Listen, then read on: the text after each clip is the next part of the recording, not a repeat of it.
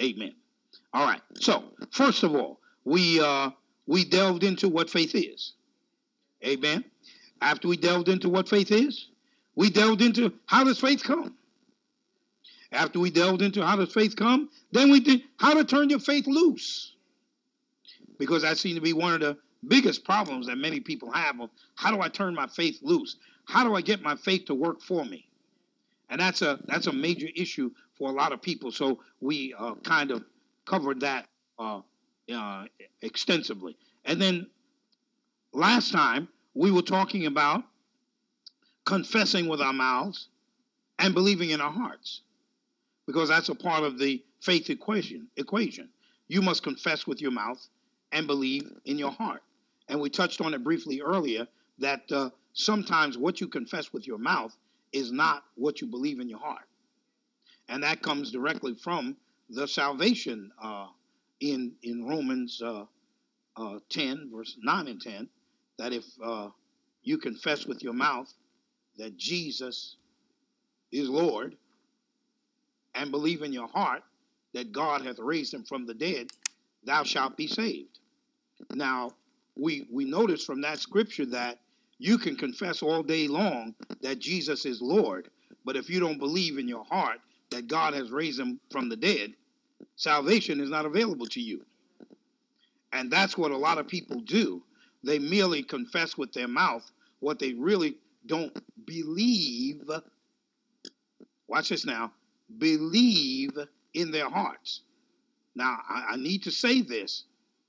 You can confess with your mouth that Jesus is Lord and believe in your heart that Jesus is Lord, and you still won't be saved. Now, now we we, we, we, we, we really need to we really need to talk about that because that's where a lot of people miss it we we uh, will say to people, you know, just confess Jesus is Lord, and you'll be saved. No, that just isn't so. He said, confess with your mouth the lordship of Jesus, but believe in your heart that God has raised him from the dead. See, we think we can take God's word and do anything we want to with it. He God is very specific. He says what he means, and he means what he says. He said, Confess this with your mouth, but believe this in your heart. That's why the, the apostles that walk with Jesus, the disciples that walk with Jesus, were not saved, couldn't be saved. He hadn't died yet. They couldn't believe that he was raised from the dead because he didn't die yet to be raised. Therefore, he, they couldn't be saved. They didn't get saved until he came back. And remember when he said he breathed on them and said, Receive ye the Holy Ghost? That's when they got saved.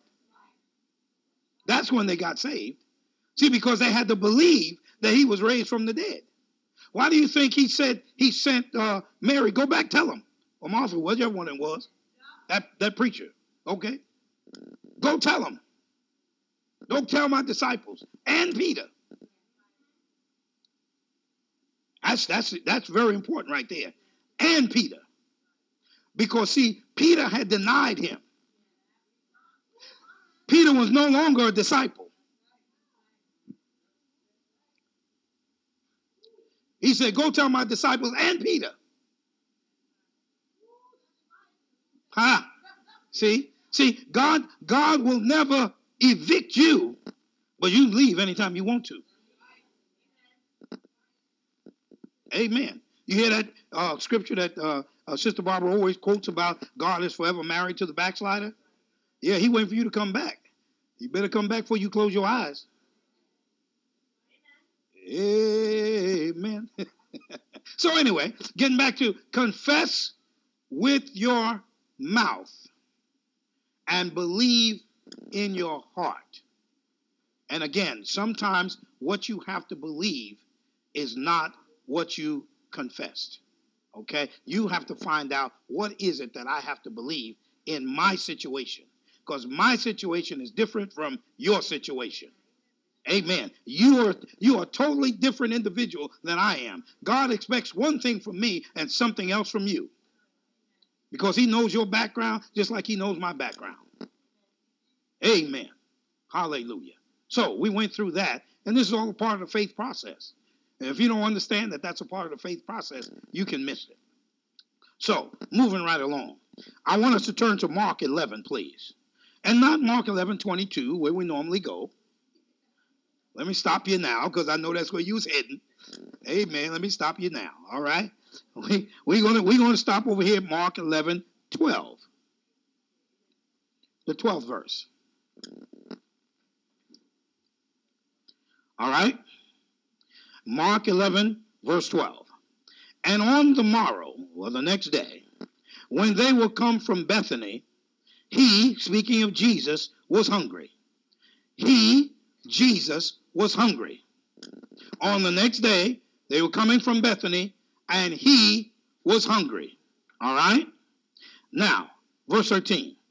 And seeing a fig tree afar off, having leaves on it, he came, if haply he might find anything thereon.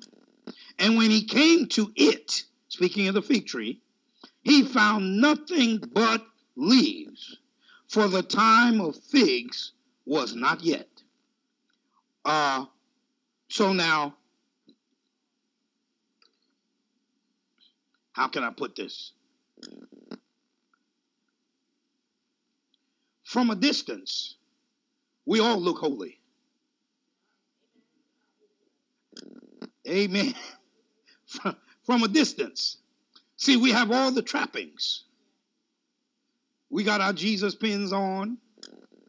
Amen. You know, we dress for church. You know, we got our Jesus bumper sticker. You know, from a distance, we all look. We all look all right. But when it came to it, he couldn't find any fruit.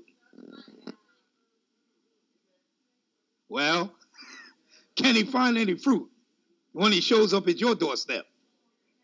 See, you, you can look the part.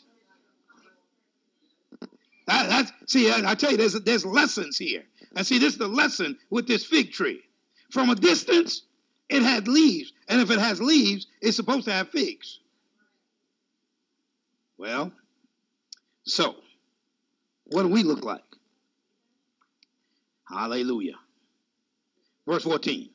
And Jesus answered and said unto it, Watch this. And Jesus answered and said unto it, and Jesus answered and said unto it. So apparently it said something. Apparently it, the fig tree, said something to Jesus. And Jesus answered it. I found out what, what it said. It, watch this now. Remember, we're talking about us from a distance what we look like. We look right. I mean, we even carrying the Bible. Go down the street, you know, we, we look the part. And when Jesus got to it and saw there were no figs there, no fruit, are you bearing any fruit? He saw there was no fruit there. He had to answer it because it said something. I know what it said. It made an excuse why it didn't have fruit. Kind of like us. We always got an excuse. Well, we had a storm Friday.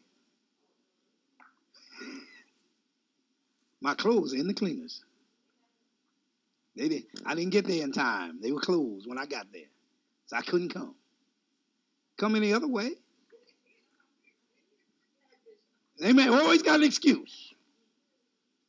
I could tell her clothes was in the cleaners. But that ain't the point. she's here.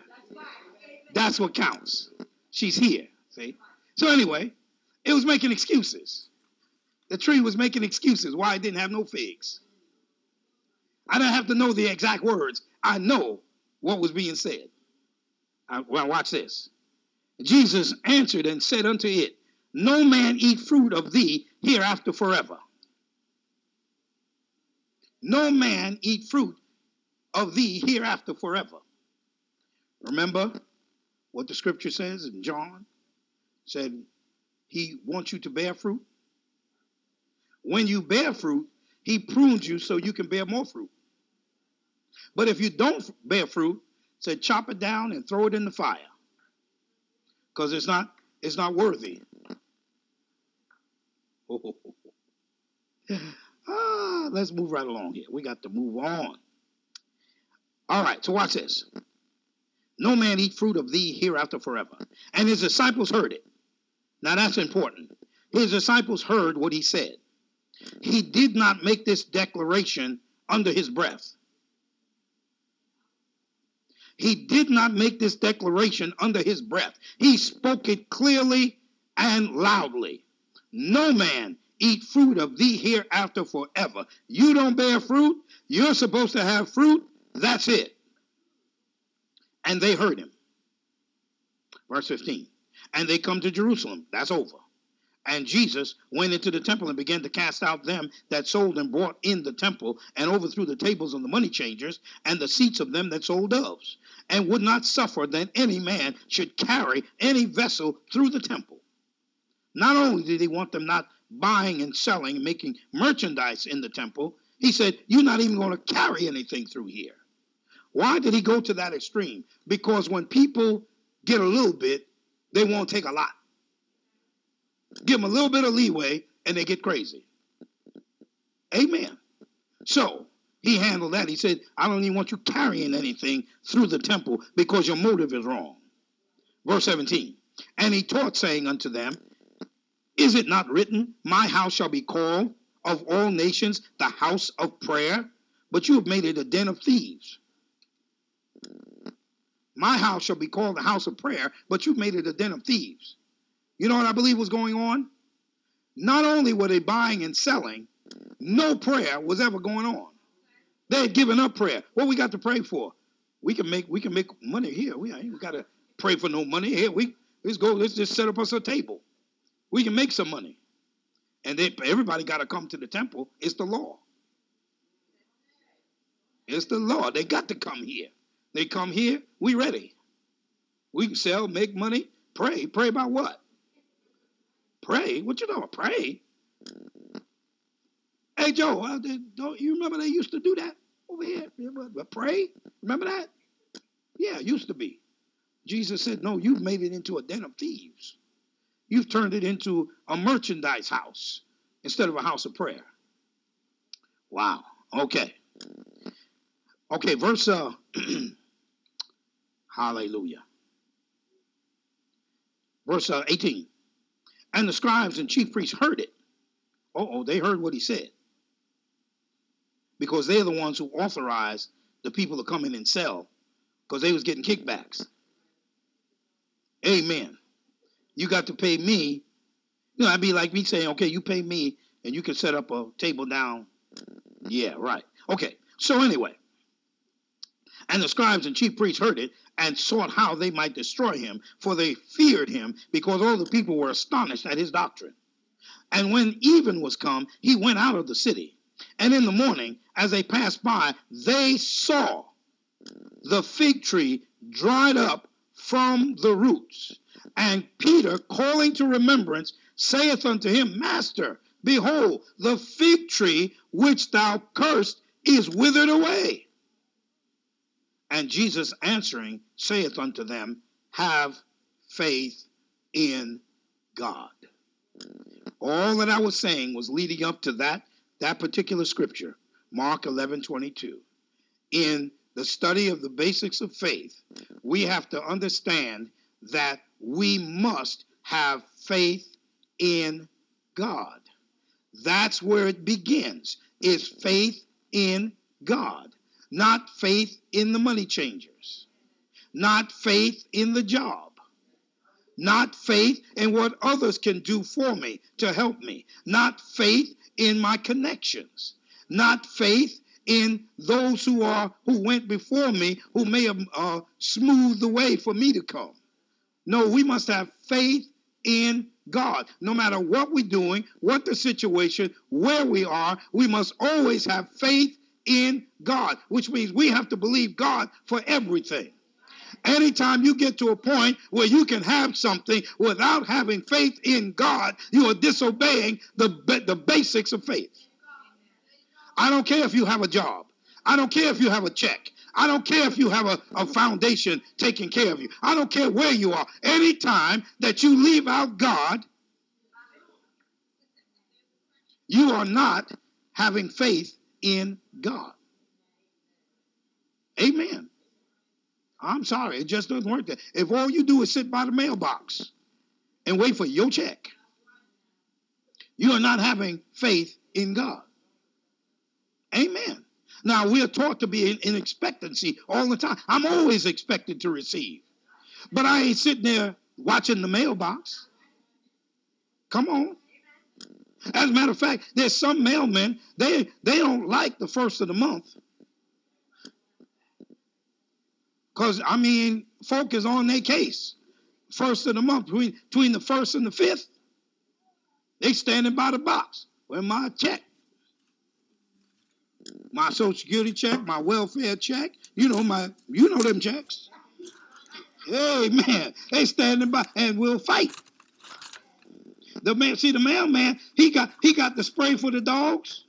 He got to use it on the folk around the first of the month. Cause they coming for him, see? Cause he got, and that that's not to shoot nobody down. That's just the way it is. I used to see folk like that. That's right. They waiting. They don't have faith in God.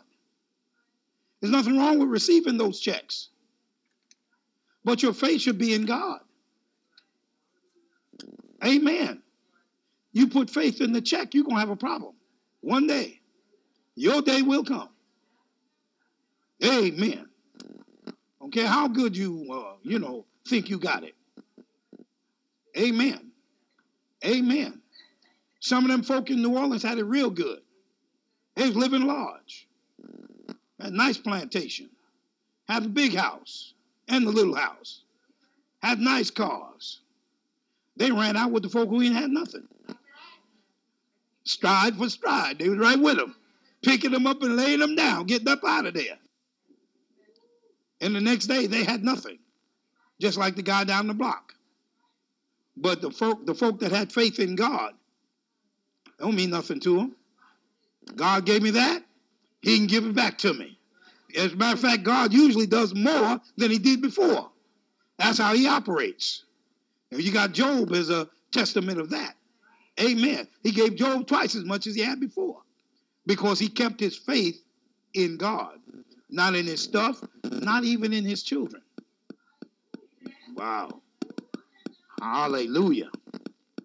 So, uh, to speed things up here a little bit, uh, Romans 1:17 says, "The just shall live by faith." Habakkuk 2:4 says pretty much the same thing. Galatians 3:11 says pretty much the same thing, that the just shall live by faith. Hebrews 10 says pretty much the same thing, that the just shall live by faith. Anytime God goes to repeating himself, you better take heed. Amen. You find it two, three, four times, you better listen up because that's important to God that you have faith in Him. Now, I want to go through just a couple of things here and then we're going to close. Hallelujah. We must keep first and foremost that we are to not rely on our own abilities, resources, thoughts, ideas, or influences. That's a mouthful right there. we must keep first and foremost that we are not to rely on our own abilities, resources, thoughts, ideas, or influences. And in keeping with that, there seems to be three areas of the deepest concern. Area number one seems to be money. Everybody's concerned about money. And the word says that the love of money is the root of all evil. So you can you can trace it back. The love of money is the cause of all the problems in the world. Every single one of them. Every single one of them. Every single one of them. I don't care how you slice it. You follow it back. You'll get back, and there'll be money at the end of that story. Amen. Because the Bible specifically says the love of money is the root of all evil. He didn't leave any out. He didn't leave any out. So you thought it was, you know, when when your when your boyfriend or your girlfriend or your husband or your wife, you know, cheated on you and you lost it and all the rest of that is because of that. No, it wasn't. Follow it back. Follow it back. Follow it back. That's just the that's just the result. The cheating was just a result. You follow it back and you'll find the love of money back there somewhere. That's why it happened. Amen. Why where you get that from? The Bible. Somebody's true and somebody's not. Amen. But now God has specific things to cover the money. Third John 2, Philippians 4, Matthew 6. Hallelujah. God specifically covers the area of money so that you could keep your faith in Him and not put your faith in the money. He specifically says to us that we are to believe Him and He'll take care of the money. Amen. Amen. Uh, a second area, and then the last one I want to do. Uh, a second area of concern that seems to be those that keep us from having faith in God. Number one is money. Number two, health concerns and doctors. Beloved, I wish above all things that you may prosper and be in health. Those are only two things he mentioned prosper and be in health. Money and health. Money and health. Money and health. Those are two areas that are the, the, the weakest where most Christians are concerned when it comes to having faith in God. That's where we're the weakest. That's where we need to build our faith the most.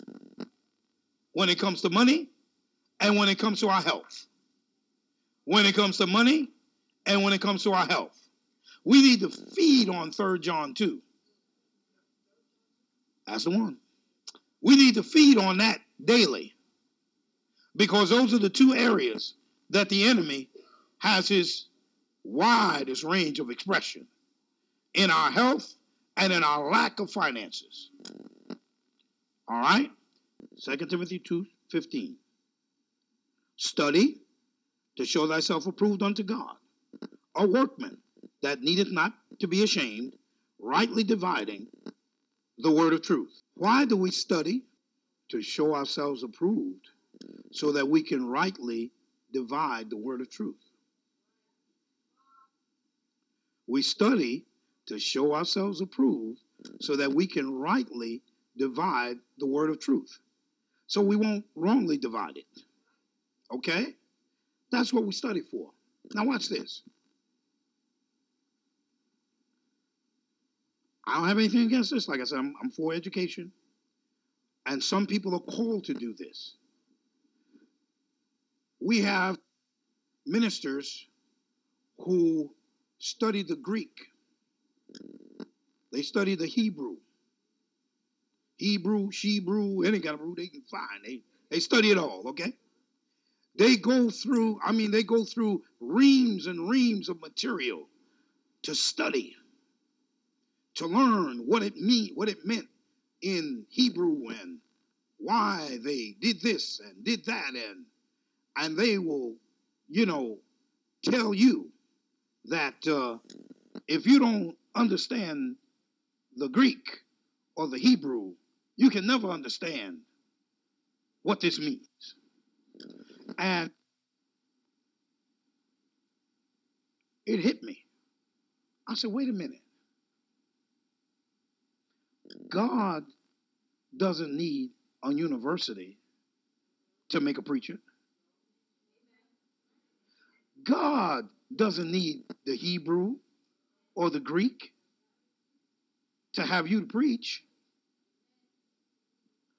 If I have faith in God, He says, I'll write my laws in your heart.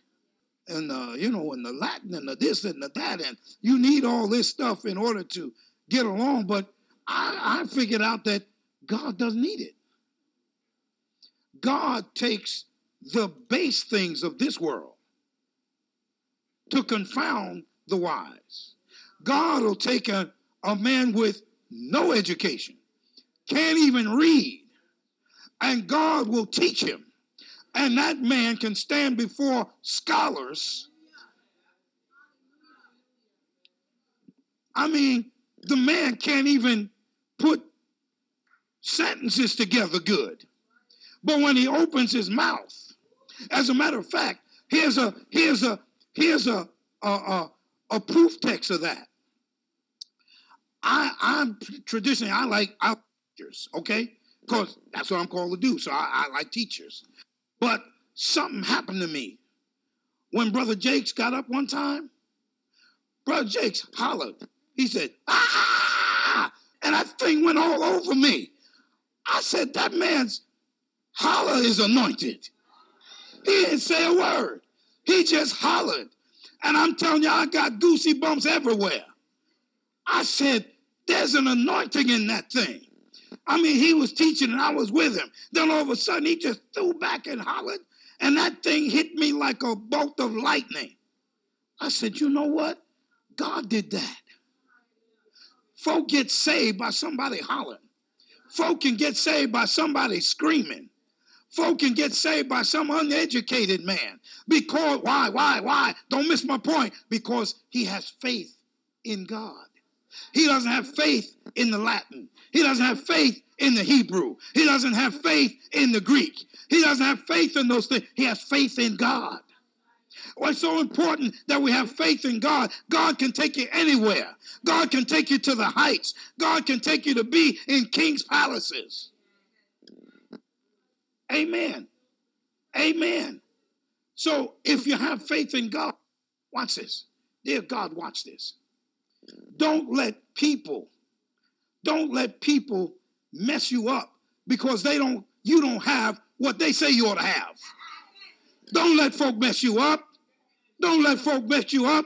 Say, I ain't got that, but I'm anointed. I may not have that, but God's on my life. I may not have that, but I bet you one thing when I speak, people listen. Hey, that's what I'm talking about. See, and see, you you gotta have that, you gotta have that uh, on the inside of you. Because see, you have to put one thing before the other. And when it comes to that educational thing, now, now my wife will tell you, the school that our girls went to uh, through, through the sixth grade, okay? About the, I guess about the fourth, fourth grade, when Faith was in about the fourth grade, there was a mass exodus out of the school. And uh, so we want to know what's going on. And we found out that a lot of the, the parents had gone to the new principal and said that the work that you're giving our kids is not challenging enough. And they were taking them out to put them in public schools to get them ready for college. And I said, wait a minute, this is the most spiritual Christian school that I've ever seen. These folk not only talk about God, they make the kids learn scripture. They speak scripture all the time. And they, I mean, they come out singing songs and carrying on about the Lord. And I said, wait a minute.